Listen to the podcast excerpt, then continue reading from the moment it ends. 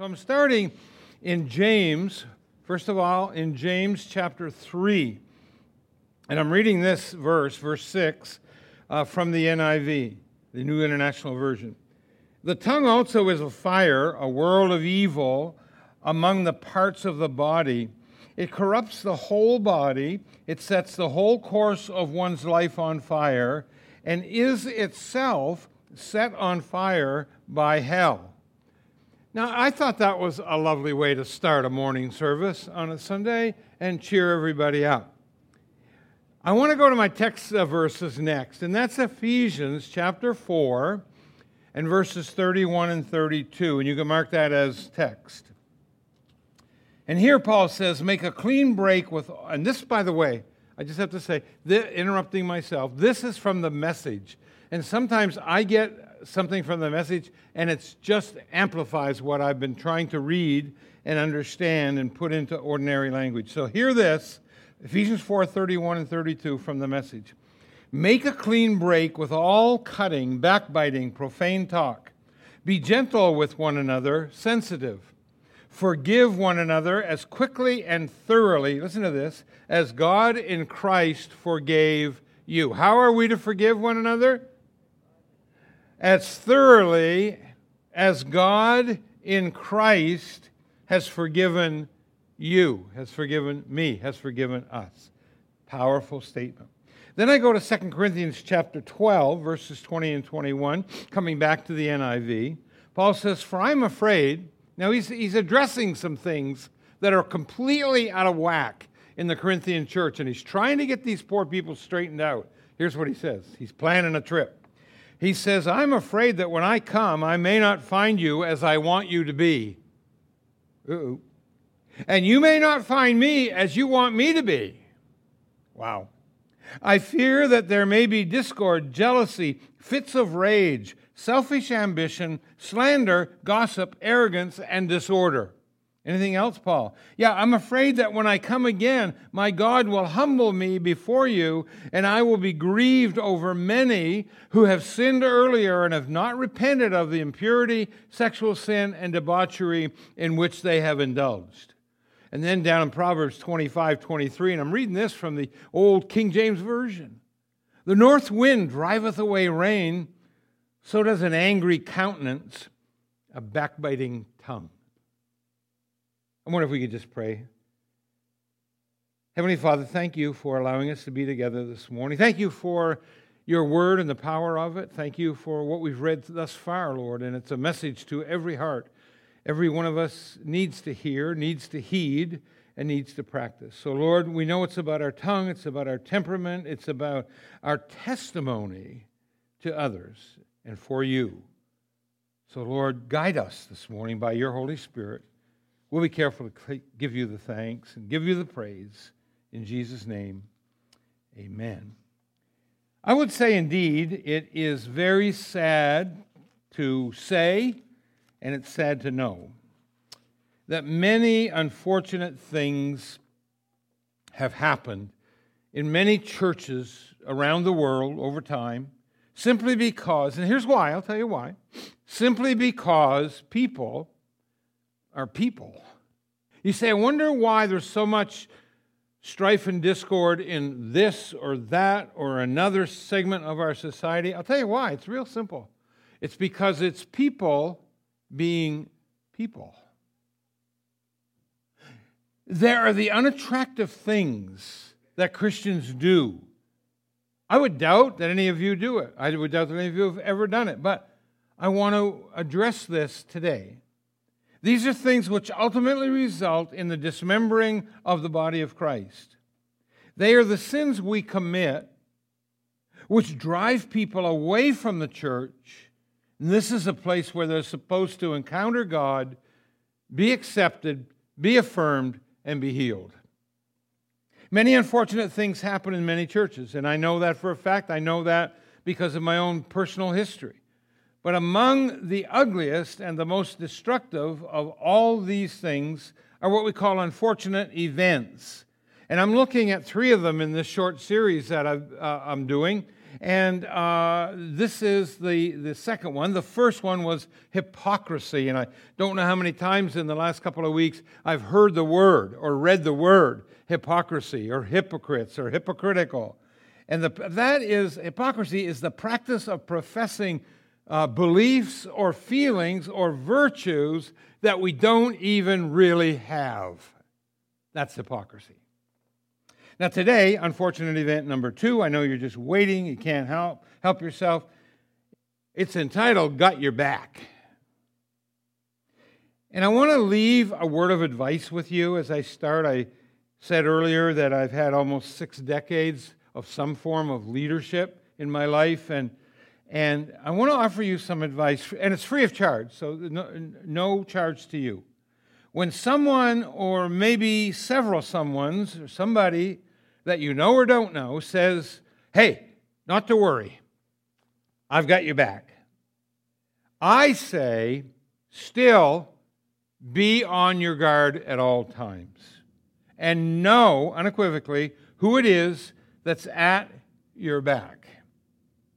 You see, if Satan has an arsenal of weapons, and he does, backbiting is among the most lethal weapons in his secret artillery. It's the stealth bomber of the unholy armed forces because the attack always comes when your back is turned and your face, your eyes are turned away. Backbiting is the coward's approach to problem solving. You see, backbiters are afraid of confrontation so they'd rather attack from behind than obey God's word and approach you uh, from the front because they don't want to be detected. They have the costume that they wear in public, so they seem as innocent as a little baby, but like older children, their teeth are deadly. Backbiting occurs. Say, what is it? It occurs when somebody goes behind another person's back and says bad things or spreads rumors about them to destroy their character or their position. Backbiters are good at pretending they love everybody, but deep inside they're vicious towards some people. They tear people apart with their words. The book of James said, The tongue also is a fire. It's a world of evil among the parts of the body. It corrupts the whole person, sets the course of life on fire. Nowhere is this more true than in the mouth of a backbiter. They are ruthless with their words and they have not learned to tame their tongues, and the result of their words is destruction and, and chaos. And I want to tell you, it is all over our society everywhere. Unfortunately, for generations, it seems like pastors and church leaders and churches themselves have been the constant victims of backbiting. As uh, all it takes is one word or one person hard to please, and that person starts complaining, and they go behind the pastor or leader's back, and the whole church all of a sudden can be discontented. People leave churches all the time because of things they've heard or, say, or had said about them, or about the pastor, or about a leader, or about a family in the church, or whatever.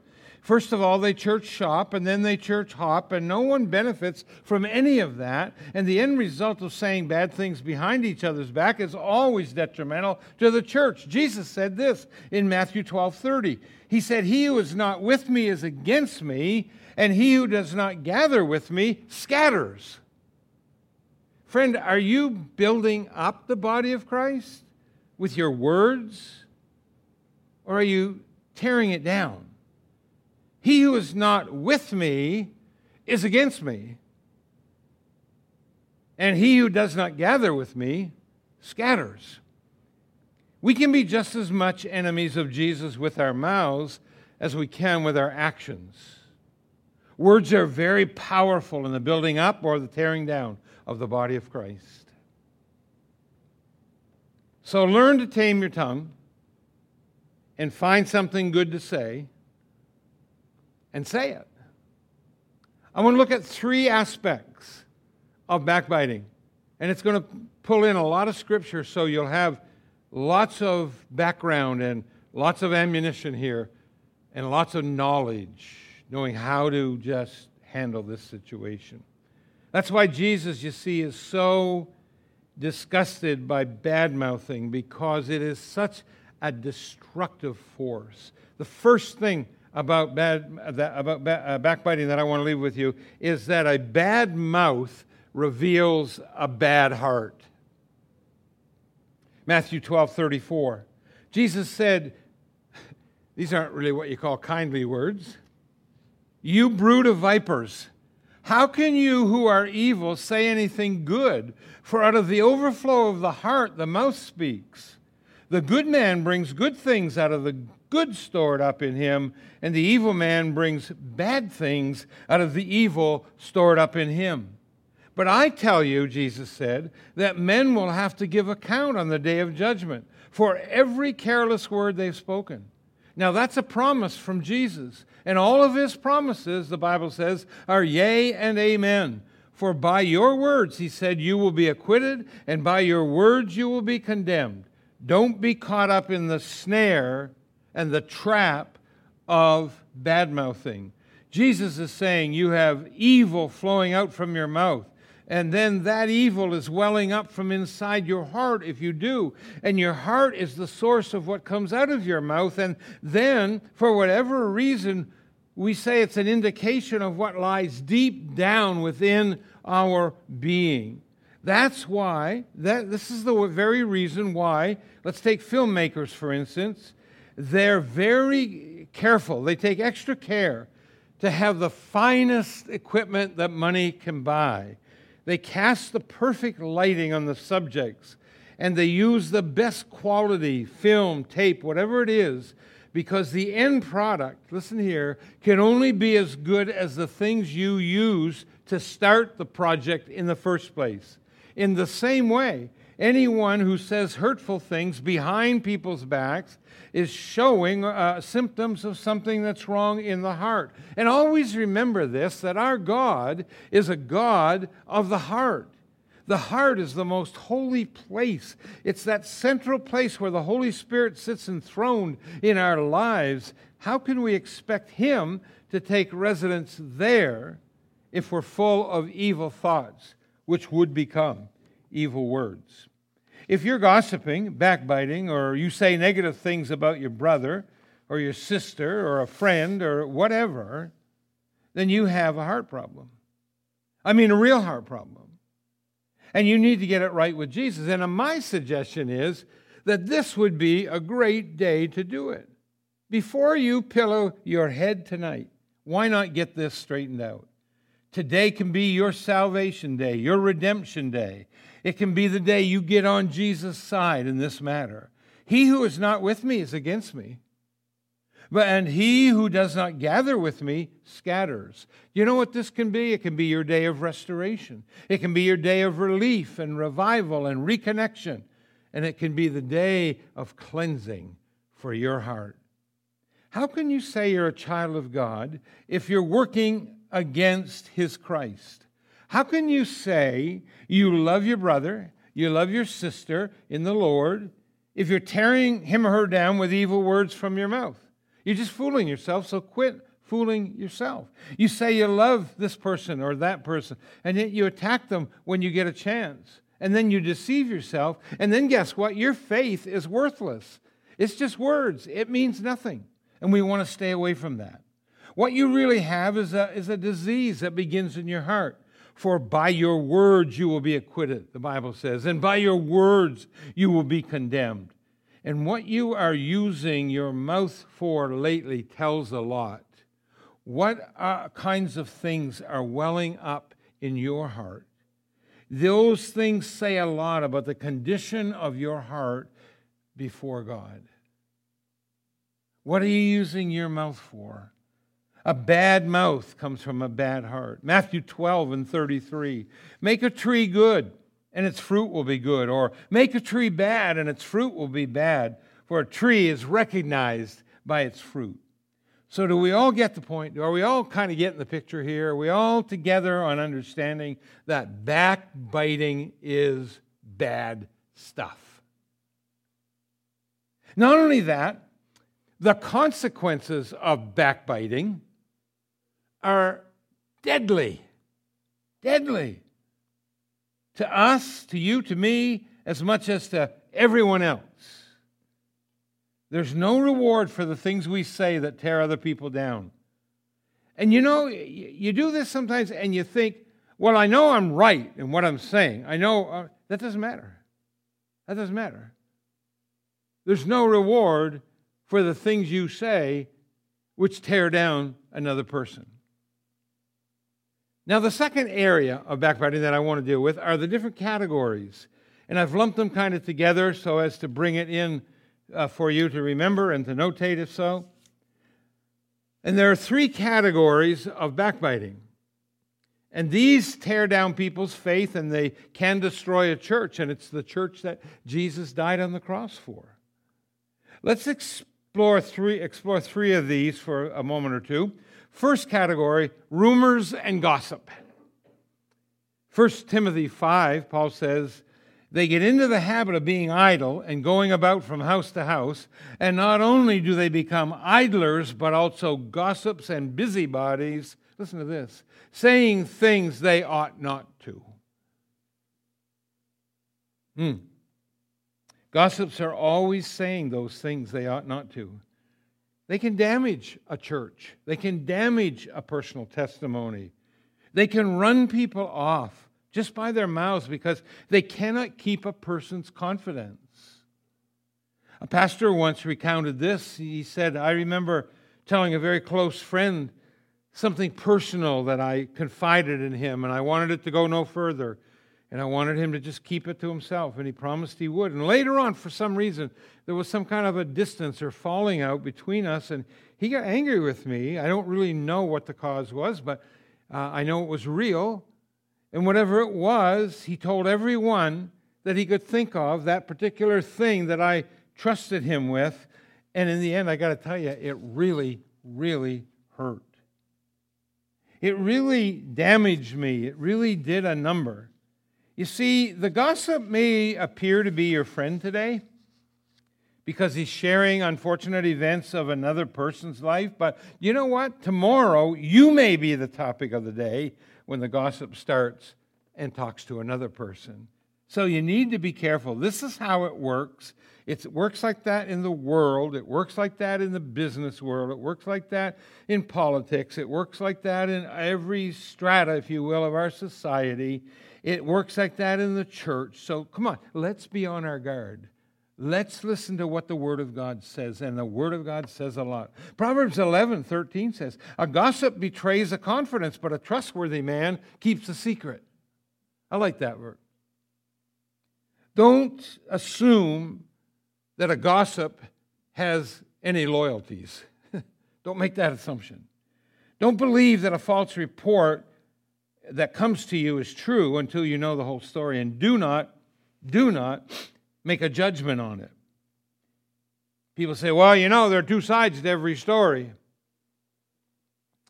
And I usually correct people and say, well, really, there are three there's yours, mine, and the truth. Don't believe false reports. Make sure you're getting the whole story. Make sure you know the other side of that story. Believer, don't allow gossip. Don't allow slander to destroy your faith. And if you're too weak to fend it off, then learn to seal your lips and pray for God to just put a guard over your lips, lest, lest you destroy someone else's innocence. You know, if you do that, you're also contributing to destroying Christ's body. Hello? Hello. My name is Gossip. I am nobody's friend. Once I tarnish a reputation, it'll never be the same. I topple governments, I wreck marriages, and I ruin careers. I cause sleepless nights, heartaches, and indigestion. I spawn suspicion and I generate grief. I make innocent people cry in their pillows. Even my name hisses. Gossip. I make headlines and headaches. That's who I am. I'm gossip. So before you repeat a story, ask yourself these questions. One, is it true? Two, is it fair? Three, maybe this ought to be one, is it necessary? If not, don't say a word. Okay, category two arguments and lies. Titus 3 9 and 10. Avoid foolish controversies and genealogies and arguments and quarrels about the law because these are unprofitable and useless. When a divisive person uh, uh, comes upon you, warn that person one time and then warn that person a second time, and after that, have nothing to do with them. Good churches lose good pastors, they, lo- they lose good leaders, they lose good people, they lose their vision and their direction. And then losing these people that have given everything to minister to God's people just because of a few wolves uh, in, in sheep's clothing they stir up dissension and discontent. I listen, take my word for it, from a very young age to a very now old age, I've seen this happen so many, many times. It brings tears to my eyes. Good people, good pastors, good leaders, good workers in a church, good families, good churches themselves in Titus chapter 3, we also read these words Remind the people to be subject to rulers and authorities, to be obedient, to be ready to do whatever is good, slander no one, but be peaceable and considerate, and to show true humility toward all men. And in verse 3 of Titus 3, at one time we too were foolish, disobedient, deceived, and enslaved by all kinds of passions and pleasures we lived in malice and envy, being t- hated and hating one another. But, but, but, when the kindness and love of God our Savior appeared, He saved us. Not because of righteous things that we had done, but because of His mercy. Hallelujah. Category three hurtful truths, tragically placed or strategically placed. Young pastor told this story, he told it on himself. I thought it was interesting, and I thought, you know, this could happen to any one of us. Again, we need to be on guard. So the young pastor said this, and I quote One night, I drove home from my office, and I was talking to God the whole way home. I was alone in the car we were having a great talk. I was doing the talking. And I poured out my heart to him and I told him my deepest desires. I talked about my fears. I talked about my hurts and disappointments. And I told him all this. And obviously, I asked for his help. Well, when I got home, I noticed that my cell phone had been on the whole time. You see, climbing into the car that night, I must have accidentally speed dialed somebody on my list. What did they hear? Did I say anything bad? Did I say something bad about somebody? Man, I hoped with all my heart I didn't divulge too much information. Fortunately, I thought this was I, I got kind of a kick out of this. He said, Fortunately, it was just my grandparents. You see, they answered the call and they were listening to my muffled voice the whole time. And they were wondering why in the world I wasn't talking to them. He laughed about it later. But here's what he said The good thing for me is that God was my primary audience that night. But what if it had been a coworker? What if it had been a church member? What if it had been a friend? What would my grandparents have heard then? Hmm?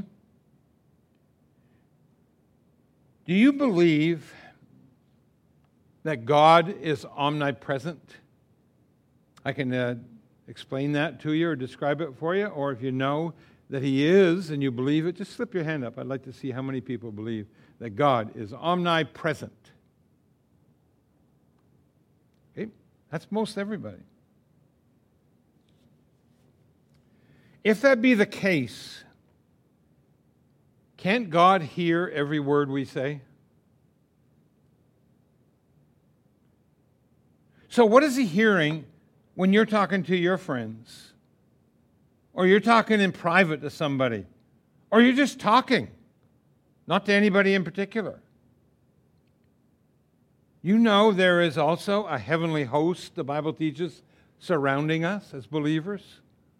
What are they hearing?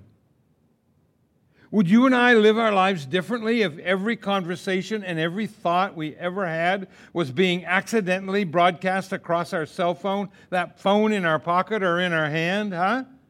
And it was coming directly into your pastor or your group leader or your best friend or your spouse or maybe somebody that you didn't know as well. Well, it's not being broadcast to your pastor and I'm glad, and so are you. But every thought and every word reaches the ear of God who hears every word. That's sobering. So, backbiter, beware wherever you are. Here's how to avoid backbiting two ways. One, refuse to be a partaker. Ephesians 5:11 says, have nothing to do with the fruitless deeds of darkness, but rather expose them. In other words, speak up for what's good and right. And if you say nothing, then you're complicit, you're a contributor. So, first off, shut the gossiper down. And then 1 Timothy 4 7 says, Have nothing to do with the godless myths and old wives' tales. Rather, train, out of this, train yourself to be godly. So if shutting the gossiper down doesn't exactly work, then shut the gossiper out. Titus 3:10 when a divisive person or divisive person is coming to you, let them come once and warn them, and then warn them a second time, and after that have nothing to do with them. Here's the second way to avoid backbiting or being a backbiter live by the Spirit, and love. Paul says in Galatians 5 the entire law is summed up in a single command love your neighbor as yourself. If you keep on biting and devouring each other, watch out, or you will be destroyed by each other. So I say, Paul said, live by the Spirit and you will not gratify the desires of the sinful nature. So, if you love your neighbor, you aren't going to be saying things that tear him down or make him or her look bad or small in other people's eyes. You're, you're going to want to build that person up. You're going to want to earn their confidence and their trust. And you're going to be treating that person like you were Jesus. I didn't say to be Jesus, I said be like Jesus. And when you hear someone saying evil things about that person, you should be the first person to put them in their place. Christians, and I think we've dropped the ball a little bit here, not just we, this congregation, but I, I mean we as a Christian world, we, we, we, we should be defending each other like we would want to be defended if bad things were being said about us. Now, the third aspect of backbiting that I want to get to is meditate on the good things. Or, in other words, I call this flip the coin. We've been looking up to this point, we've been looking at one piece of that coin, one side only. I'm suggesting you flip it. I'm suggesting that you start memorizing some scripture and get the Word of God in you so that it's active and working. And if I were to advise you as to where to start memorizing Scripture, I would point you to the book of Philippians. I would point you to the fourth chapter, and I would suggest that you memorize verse 8. For Philippians 4 8, Paul says this. Finally, when Paul says finally, doesn't mean like a, uh, uh, like a preacher here that he's getting done his sermon. It means sit up and take notice. Finally, brothers, whatever is true, whatever is noble, whatever is right, whatever is pure, whatever is lovely, whatever is admirable, if there is anything that's excellent or praiseworthy, think about such things. Think about those things. Meditate on the good things. There is always something good to dwell on. Finally, brothers, whatever is true, noble, right, pure, lovely, admirable, of good report, excellent, praiseworthy, think about something and think about these things. Meditate on them. Hey, we all have personality strengths and weaknesses. And the condition of your heart will determine whether you decide to focus on the strengths or the weaknesses. I say choose to look at the positive attributes of your peers and learn to overlook the negative stuff. And I'm going to ask this is my challenge let's all do it. Huh? Let's all do it for each other. No exceptions here at Faith Community and in our greater world. Huh? A man went to his spiritual mentor and he had a confession to make. The mentor said, And what is that? He said, The Lord has convicted me greatly. He's convicted me of gossiping. I don't know what to do. What can I do with this to make it right? You may have heard the story, you may have read the story, or it may be totally new to you. The friend told him to go to the top of a mountain, to open a feather pillow, and to turn the feathers loose in the wind, and then come back and see him the next day. So the man did that. He went to the top of a mountain nearby. He tore open a, a feather pillow, and you can just imagine the scene. He scattered the feathers to the wind. The next day, he went back to his mentor and he asked, Well, I scattered the feathers. Now what do I do? his dear friend said, Now go back and collect all the feathers. The man didn't know whether to laugh or cry. He complained to the mentor about how impossible it would be to collect all those feathers, even most of them. I mean, they were scattered everywhere to the four corners of the wind. The wise advisor turned to him and said, And that's the point. Once you begin to gossip, the words you spread scatter to the wind, and they can never be retrieved. You don't know where they're going. You don't know where they're going to land. You don't even know who they're going to hurt.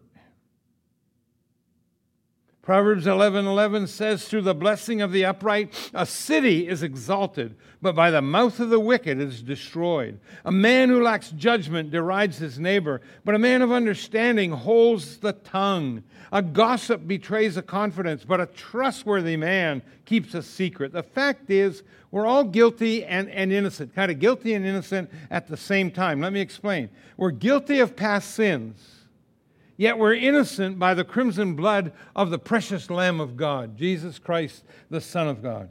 Therefore, since we're all guilty of sin, not one of us, nobody, has the right to point the finger at another man's sin. And since we're all forgiven, and, and I'm just going to assume, and I know assumption's not always right, but I would assume that most or many or maybe all of us here are born again believers.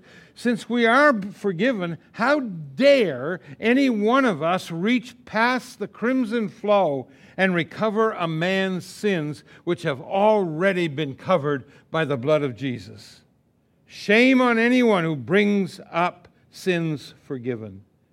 That person, not the sinner, that person stands under God's judgment. Isaiah 29 20 says, The ruthless will vanish, the mockers will disappear, and all who have an eye for evil will be cut down. Those who, with a word, make a man out to be guilty and ensnare the defender in court, and with false testimony deprive the innocent of justice. And then I'm coming back where I started, James chapter 3. Starting at verse 9, I read, With the tongue we praise our Lord and Father, and with it we curse man, who, who has made man in God's likeness. We've been made in the very likeness of God.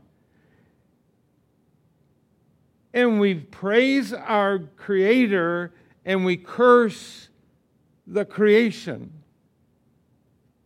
Out of the same mouth come praise and cursing. And James says, My brothers, this should not be.